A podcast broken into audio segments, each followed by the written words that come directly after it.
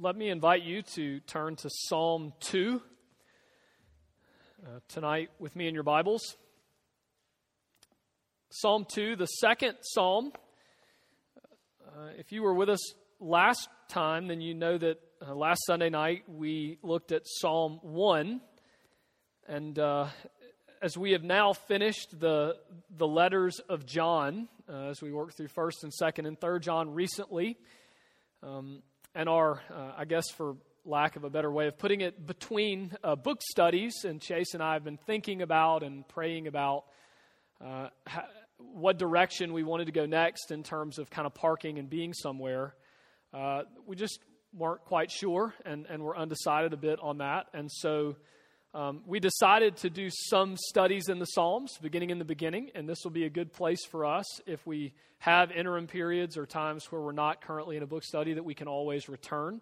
And so I'm not quite sure how many of these that we'll get through, maybe a few uh, before we enter into another book study. And, and, and so one of my favorite places in Scripture uh, is particularly the opening uh, of the Psalms. I told Chase last week I was kind of jealous that he ended up taking Psalm 1 uh, that's maybe one of my favorite passages of Scripture. Uh, one that I, one of the few that I, that I have absolutely committed to memory. I, I, love it. I've preached from it many times. I've taught from it many times. It's been a great encouragement to my life and my heart. Um, but we're going to look tonight together then at Psalm 2. Uh, we're just going to jump right in. So let's pray and then we'll read the text together. God, we need your word. God, like Psalm 1 sets out, for the blessed man, we want our delight to be in your law and in your commandments, and those are found in your word. Uh, it, it is our desire now to meditate upon it. But God, if we have any hope of, of doing that well, we, we need your Spirit to help us. And so we pray that you would uh, illuminate by your Spirit our hearts and our minds and uh, God, that your word would be revealed to us, that we would understand the things that we read, that we would be helped and benefited by the things that we read, that we would be transformed by the renewing of our minds through what we now read, and most of all, that we would be confronted with Jesus from Psalm 2. So, God, speak to us from your word by the power of your Spirit. In Jesus' name we pray. Amen. Okay, Psalm 2. The psalmist asks, Why do the nations rage and the peoples plot in vain? The kings of the earth set themselves, and the rulers take counsel together against the Lord and against his anointed, saying, Let us burst their bonds apart and cast away their cords from us. He who sits in the heavens laughs. The Lord holds them in derision. Then he will speak to them in his wrath and terrify them in his fury, saying, As for me, I have set my king on Zion, my holy hill. I will tell of the decree. The Lord said to me, You are my son. Today I have begotten you. Ask of me, and I will make the nations your heritage, and the ends of the earth your possession. You shall break them with a rod of iron and dash them in pieces like a potter's vessel. Now, therefore, O kings, be wise, be warned, O rulers of the earth. Serve the Lord with fear and rejoice with trembling.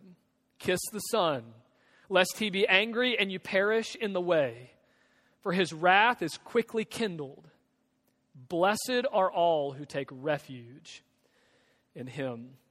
Now, as we begin, uh, some people struggle a bit with this psalm, and there are some textual and, and, and interpretive difficulties, but I don't want us to, as we kind of jump into looking at the details and trying to understand what it's saying, I don't want us to miss the, on the one hand, the beauty of Psalm 2, because it seems to be sort of fierce and, you know, furious, and um, sometimes people struggle with that. But there's an incredible, even poetic beauty uh, to Psalm 2. But I also want us to see the connection between Psalm 2 and Psalm 1. And so many people don't see and understand that and, and maybe miss that a bit. But in its poetic beauty, in some way, uh, Psalm 2 uh, is the introduction. I mean, Psalm 1 is the introduction for Psalm 2, and Psalm 2 gives in greater detail what, like, the working out of what has been set forth in Psalm 1. So in Psalm 1, you have this contrast between two people. And these two people are on two ways. There is the way of the righteous, the man that is blessed, and there is the way of the wicked, the man for whom there will be no standing before God, and he will, under the wrath of God, surely perish. So there are these two ways and these two paths. Then in Psalm 2, we see that even worked out in greater detail, so that this is what this looks like. In the poetic beauty, even of the structure um, that sometimes we miss in our English translations, there's a number of striking similarities. For example, the number of verses and stanzas, particularly if we see it as Chase gave it, as split into two stanzas in Psalm 1, 1 through 4, and then 5 through 12. I mean, 5 through 1 through 3, and 4, 5, and 6. Sorry, getting 2 and 1 mixed up here. Then, if we see it as split in two, when you look at Psalm 2, then what you have is the uh, number of stanzas and verses is exactly doubled. So instead of six verses, there are now 12. And instead of two predominant stanzas, there are now uh, four. And you see those um, kind of broken out, usually accordingly, in our English Bibles. Notice also that the second psalm begins where the first psalm ends.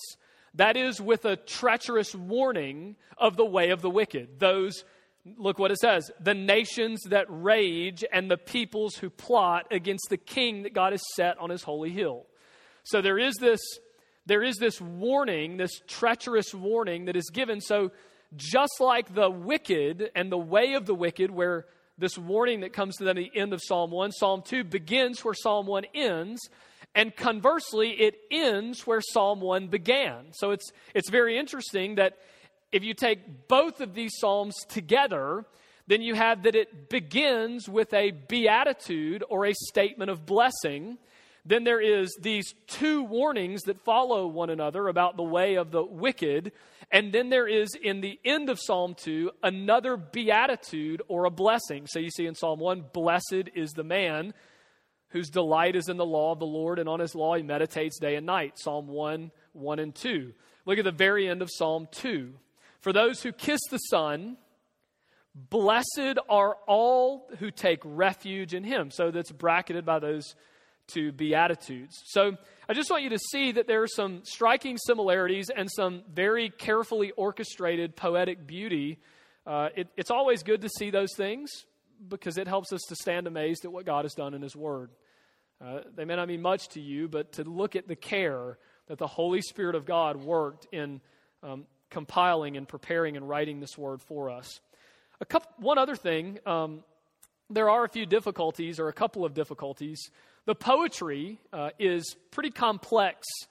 Uh, for example, it is not easy at all as you go through Psalm 2 to keep a right understanding of who is talking. Okay, and I'm going to try to I'm going to try to tell you as we work through the lines and the stanzas who is talking because it helps in rightly understanding the psalm. But that's a, that's a difficulty of the uh, poetry. Secondly, the setting. If you notice the psalm, there's no introduction. No one claims to have written it. Uh, we know from elsewhere in Scripture, uh, in Acts, that, that David wrote this psalm because it is ascribed to him, but it's not given here.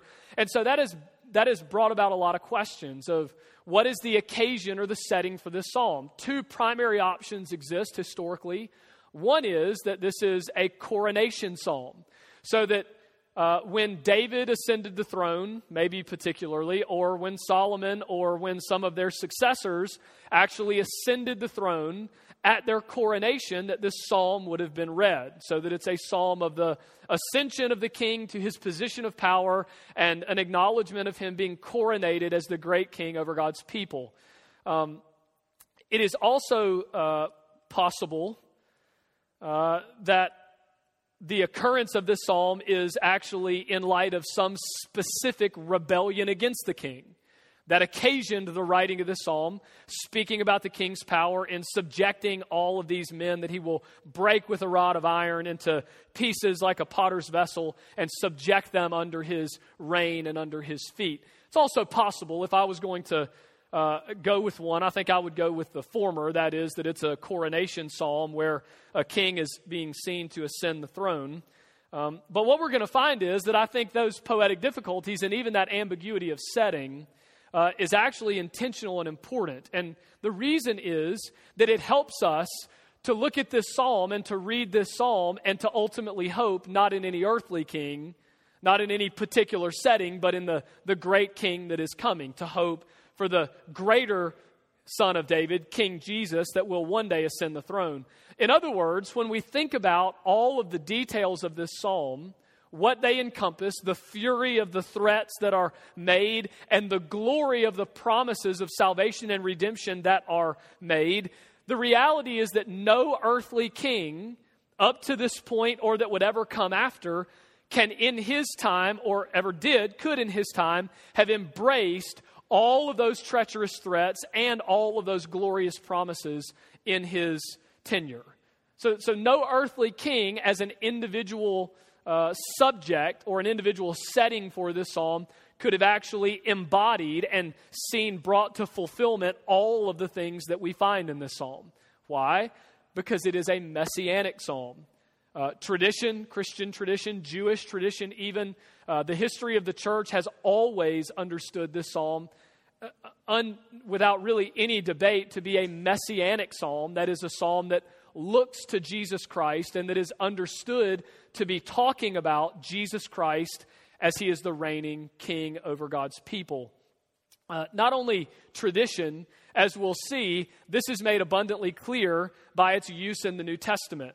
So there are some psalms that we know that they are messianic psalms, that is, that they are psalms explicitly about the Messiah and are to be understood in that way because Jesus himself quotes them as being about him. He says, Look, guys, you know, Psalm whatever, that was about me. Okay, so even if you don't understand that, so we're told that in Scripture. This one is not quoted by Jesus, but in Acts 4, in Acts 13, and in Hebrews 1, like verse 5, 6, right in there, uh, we find that these are quoted explicitly uh, from this psalm. These quotations are being used and being applied to the person of Jesus Christ. So that he is, even in the New Testament, seen to be the, the ultimate fulfillment and the ultimate subject and the ultimate occasion of this psalm and that which it points to. I want us to see three things from it very quickly. I want us to see rebellion in verses 1 through 3. I want us to see response in verses 4 through 6. And then I don't have an R, I, I do, but it's really not very good. Um, I want us to see the issue of submission in verses 9 through 12. If you're just dead set on having an R, you may could go with resignation uh, depending on what you mean by that. But that seems to carry a negative connotation. And what we'll find when we get to the issue of submission in verses 9, 10, 11, and 12, that there are two ways of submitting. One is negative by resignation, being forced to submit, and the other is willfully, you know, kissing the hand of the king and subjecting yourself to him uh, unto blessedness. So it doesn't have to be uh, seen in a negative light. So we're just we will go with submission. But but first, what about this rebellion? Look at verses one through three and the rebellion that it speaks of. So the psalm opens in these verses with uh, perhaps a narrator. Okay, so someone speaking and setting the stage, and he poses the question: Why do the nations rage and the peoples plot in vain? Okay, and, and there it is. The idea here that the, that the world, globally speaking, that sinners across the planet in their sin have this bitter rebellion by their nature against God and His rule in their life. This is the testimony of the Bible.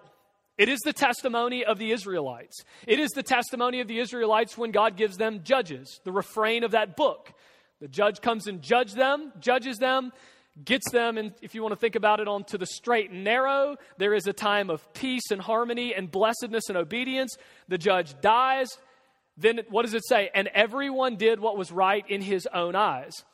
The, the testimony of the Bible is that in our nature, ultimately, we fight against the rule and the reign of God as God over our lives. I want to be my own boss. You want to be your own boss. I want to do what I want to do and what feels right to me and so too do you. And so he poses this question, which was the reality of this day and was the reality of Jesus' day and is the reality of our day. Why do the nations rage and the peoples plot in vain? He clarifies. Look at what he says in verse 2. The kings of the earth set themselves, That is, they establish themselves or seek to. And the rulers take counsel together. So they're, they're now banding together in their rebellion against God, setting themselves up as the ruling authorities. Who? These rulers take counsel together against the Lord and against his anointed. Now, the issue here, one of the reasons that we know this is a messianic psalm, has always been held out to be that way, apart from the quotations in the New Testament explaining it, is even in the language here. This language of the anointed, the one that they are raging against, we know it's King Jesus because this is the Hebrew word that we get Messiah from, Meshiach. Okay? And so this, we, we know that the ultimate, uh, the ultimate king in view here is the ultimate Messiah of God, the King of God that he sends. That is Jesus Christ, the, the long awaited Messiah that comes to ascend the throne. So the narrator begins in verses 1 and 2 articulating this rebellion, and then the nations in verse 3 break into their uh, first person exclamation here. Look at what they say. So this these are the nations that are in verses 1 and 2 raging and plotting and setting themselves up and taking counsel together against the Lord and Jesus Christ his anointed saying, "Let us burst their bonds apart and cast away their cords from us." The idea there is their cords that would hold on to them and that would bind them and their restrictions, their, their lordship over them, that they would be owned and would be possessed by them. And they seek to, to cast those off, that they would be free of God and the king that he has sent to, to rule them. Now, there's one very important uh, there's one very important place in light of verses 1 2 and 3 in the new testament that we must go and so turn to acts chapter 4 and in Acts chapter 4, we read where this is quoted.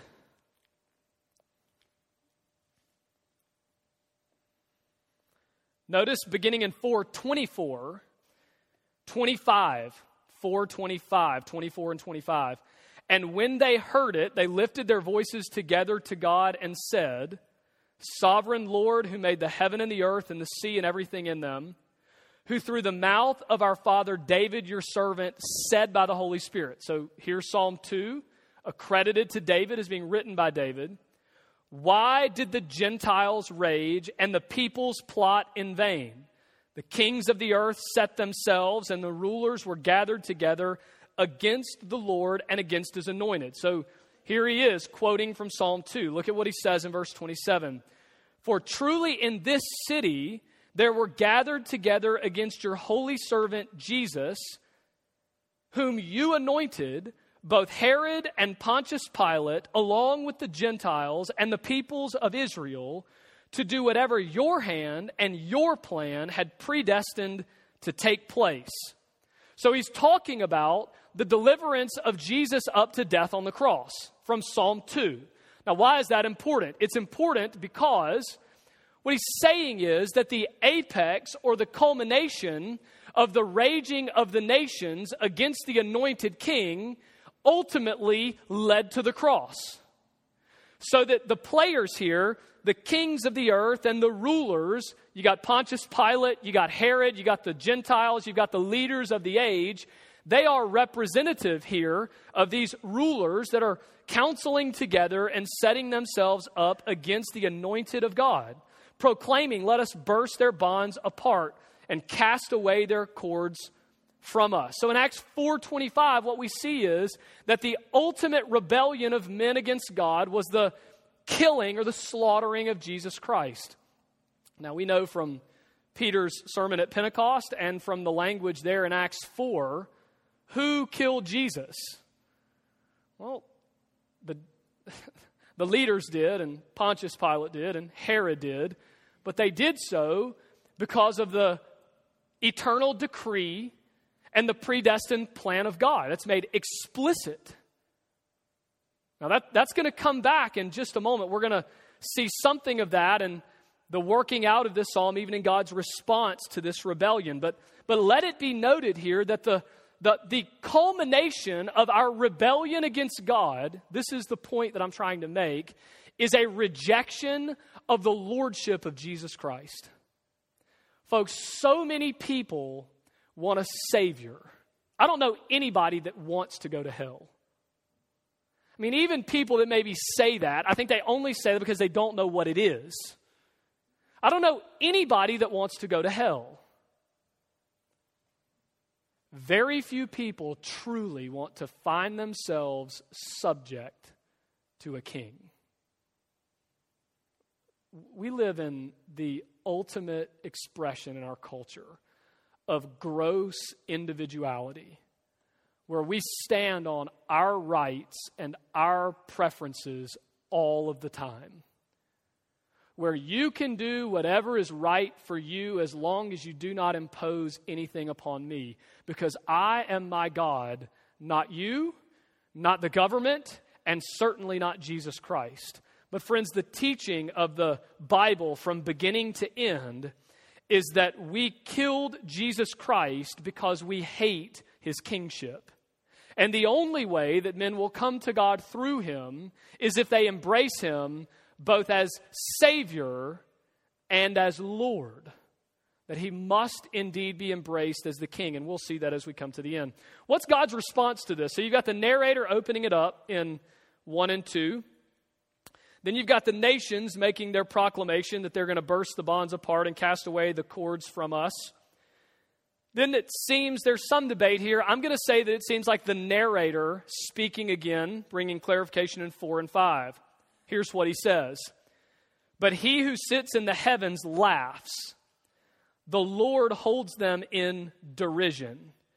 Then he will speak to them in his wrath and terrifying them in his fury, saying, and then God is going to speak, As for me, I have set my king on Zion, my holy hill. Now, this is an interesting section because the response of the God in the heavens who has set his king over creation is twofold. The first response we see from the narrator in verse 4, some people think that this is God speaking in verses 4, 5, and 6.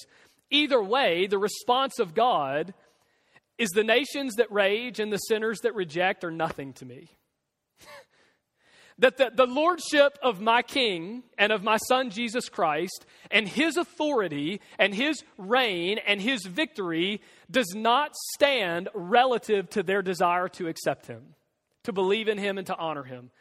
He sits in the heavens and laughs. That, that's the same language of the scoffing. He scoffs at them. He, he, almost as if he mocks them, like this is ridiculous before God the creator of heaven and earth, sits enthroned in the heavens and does as he pleases in accord with his eternal will by his plan and through his wisdom. He is not in need of me or you or Pontius, Pilate, or Herod or anyone else throughout all of redemptive history to acknowledge the supreme kingship of Jesus in order for his kingship to be supreme. And so he sits in the heavens and he laughs. You know, who do these puny humans think they are? We want to be our own God, and then we have a trumped up view of our own authority. Right? I can be my own God. So far from only wanting that, I think that I bear the capacity for that. That's the first response. He laughs and he holds them in derision. That's not a good place to be. But then he opens his mouth and he speaks to them a second response. And notice that it comes in his wrath and terrifies them in his fury. So, this is for those who reject the kingship of Jesus. The fact that he has indeed anointed a king is not good news. And we need to get that. You know, there, there is this dichotomy in the gospel that it is life and breath and peace and salvation to those of us who are being saved and believe in the Lord Jesus Christ, but it is a day of reckoning to those that reject. It, it, it's, it's necessarily both. Look at what he says. In his wrath, terrifying them in his fury, he says or proclaims, As for me, like what, what do I have to say about this? I have set my king. It's already been done. I have set up my king on Zion, my holy hill. I have set my king on Zion, my holy hill. Now, the question for us becomes when did this take place? When did Jesus set up his king and anoint him as such? Well, if you notice verse 7, here's what he says. Now it is the messianic king speaking, beginning in verse 7. I will tell of the decree, he says. Now that's very important, this decree. Okay? The Lord said to me, You are my son. Today I have begotten you. And then he proclaims this promise Ask of me, and I will make the nations your heritage and the ends of the earth your possession. So the question when did Jesus, when did God set up his King Jesus? When did this take place? Turn back to Acts chapter 13. Let me get in the right place this time. Acts 13.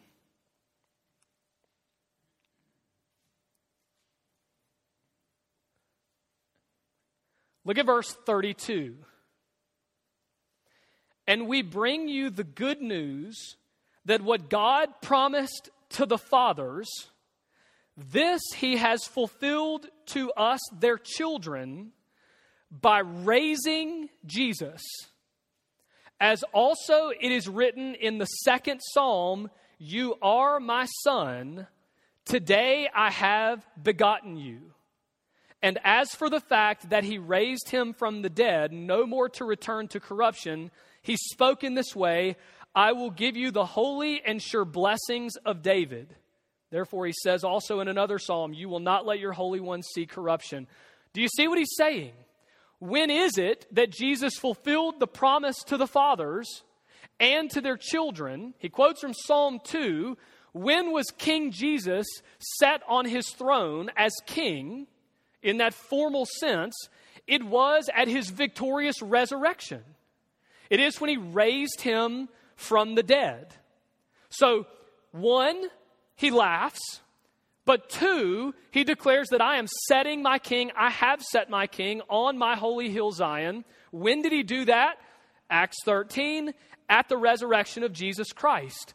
There is a second question, though why or how?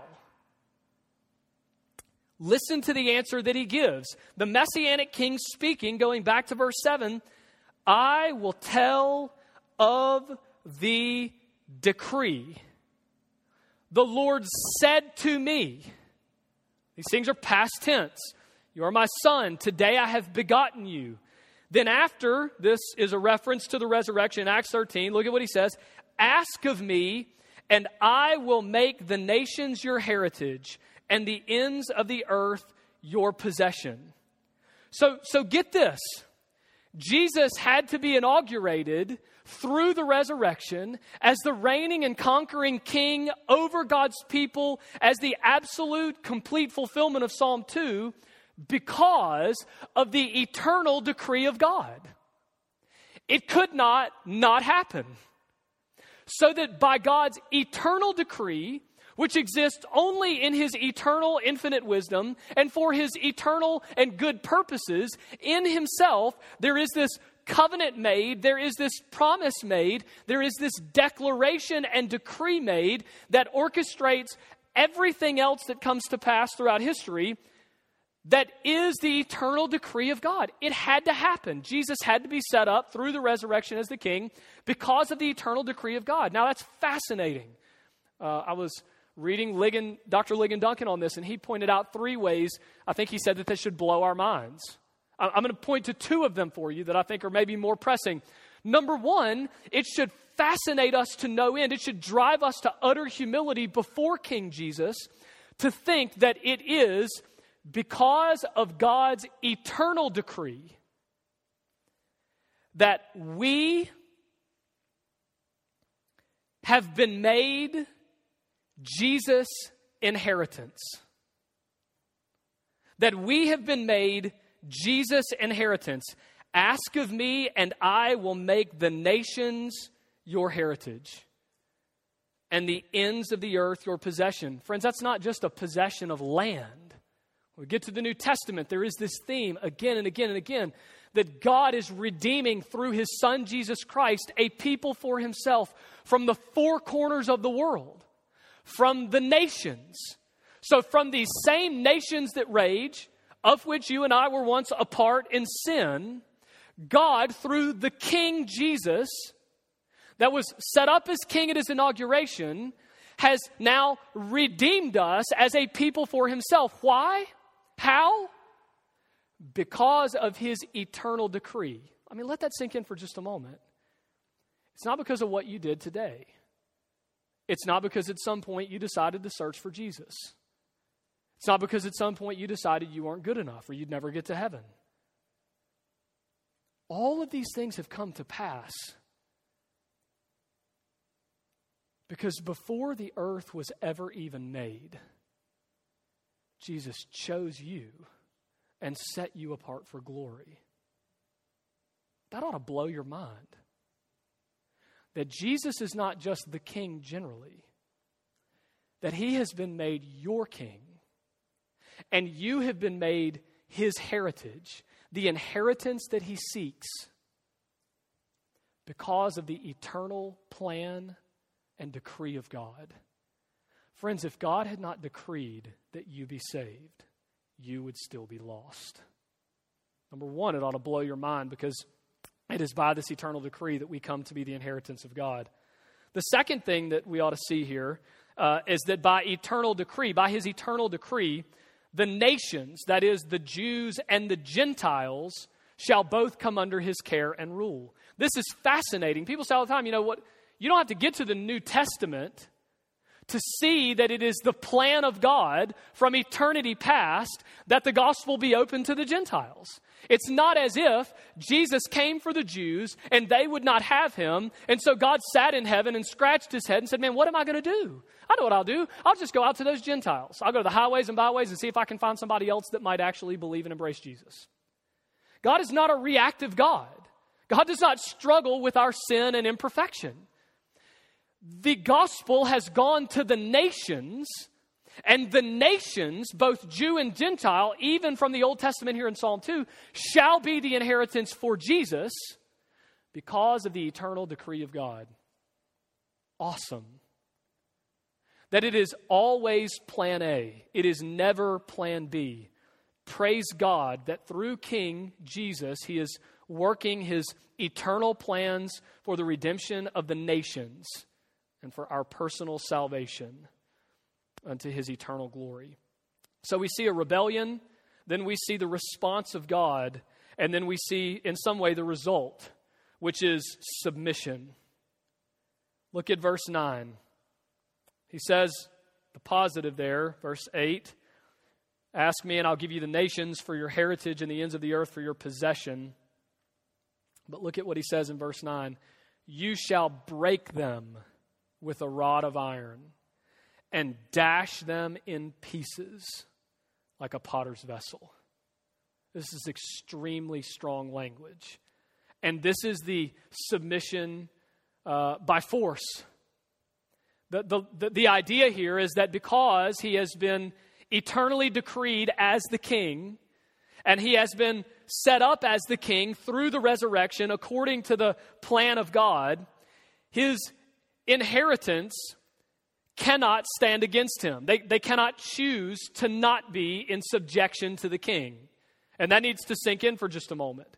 That from every tribe, every tongue, every nation, every child, every person, every heart that's ever been on the face of this planet, there is coming a day that they either will by force or by willful submission come in subjection to the king because by God's eternal decree, he will rule over the nations, even if it means, in order to subjugate them, he breaks them with a rod of iron and dashes them into tiny little pieces like a potter's vessel.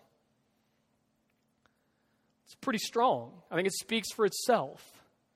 But we must all reckon we, we, we, that there is coming a day of reckoning we cannot exist outside of the reign of Jesus, despite perhaps our desire to do so. And this is all because of the eternal decree of God that he must reign. But notice 10 through 12, the second kind of submission, and this is a beautiful thing here. He says, Now therefore, O kings, be wise, don't be stupid, don't be foolish, but be warned, O rulers of the earth. What should you do? Again, like the blessed man who doesn't walk in the way of sinners or sit in the seat of scoffers or stand in the. Uh, what are we to do? To serve the Lord with fear and rejoice in Him with trembling. That is, with reverence, with awe. Kiss the Son. This is a strange term for most of us. This is not the embracing of a, a, friend, a friendly kiss. This is not uh, embracing a loved one that you've not seen in some time. That's not what this is. This is not uh, the, the, the greeting of one another with a holy or friendly kiss that we see in the New Testament epistles. This is not that. This is when a king, when his armies have come into your house and they've come into your city and they have demolished your king and they have conquered your city, and the reigning king comes in, you find yourself bowing down at his feet, taking his hand, symbolically in subjection, kissing his ring and kissing his hand and kissing his throne, acknowledging that he has won. This willful submission. What's the encouragement here? Kiss the Son, lest his anger be against you and you perish. For his wrath is quickly kindled, that is, against those that seek to reject his kingship. See, there is a salvation, but again, this salvation, this, this sparing from the rod of iron that through God's fury and wrath comes through his king, that this sparing of sinners is only through willful submission to the King Jesus Christ looking to Him, trusting in Him, hoping in Him, submitting ourselves and our lives and our families and our churches to Him. And then it closes with a blessing. For those that take refuge in Him, blessed are they all. Blessed are all who take refuge in the King. And so I would just simply ask you tonight where do you stand with the kingship of Jesus? It's a pretty straightforward psalm and a pretty straightforward and beautiful teaching. Do you desire a, a Savior and, and, and desire heaven without desiring to be subject to the ruler of heaven and, and the King of God's people? It may seem like a negative terminology to talk about our bowing down to Jesus and being subject under his feet. Uh, but I, I, read one commentator that spoke of this beautifully as he said, You know, when we bow down at the feet of Christ and we seek to, to kiss the Son and to kiss the King, the anointed one and Messiah of God, we will see in those feet the nail marks that remind us that he has not subjected all men under his feet to be a tyrant over them but he has subjected them that with him they might be glorified and exalted. What a reminder and what a picture that is. May we find ourselves sincerely and truly and really and genuinely looking to and believing in the Lord Jesus Christ, submitting ourselves to him, taking refuge in him, and receiving blessed salvation as a result. Let's pray. Um, Lord God, we thank you for the Lord Jesus Christ, the King of Kings.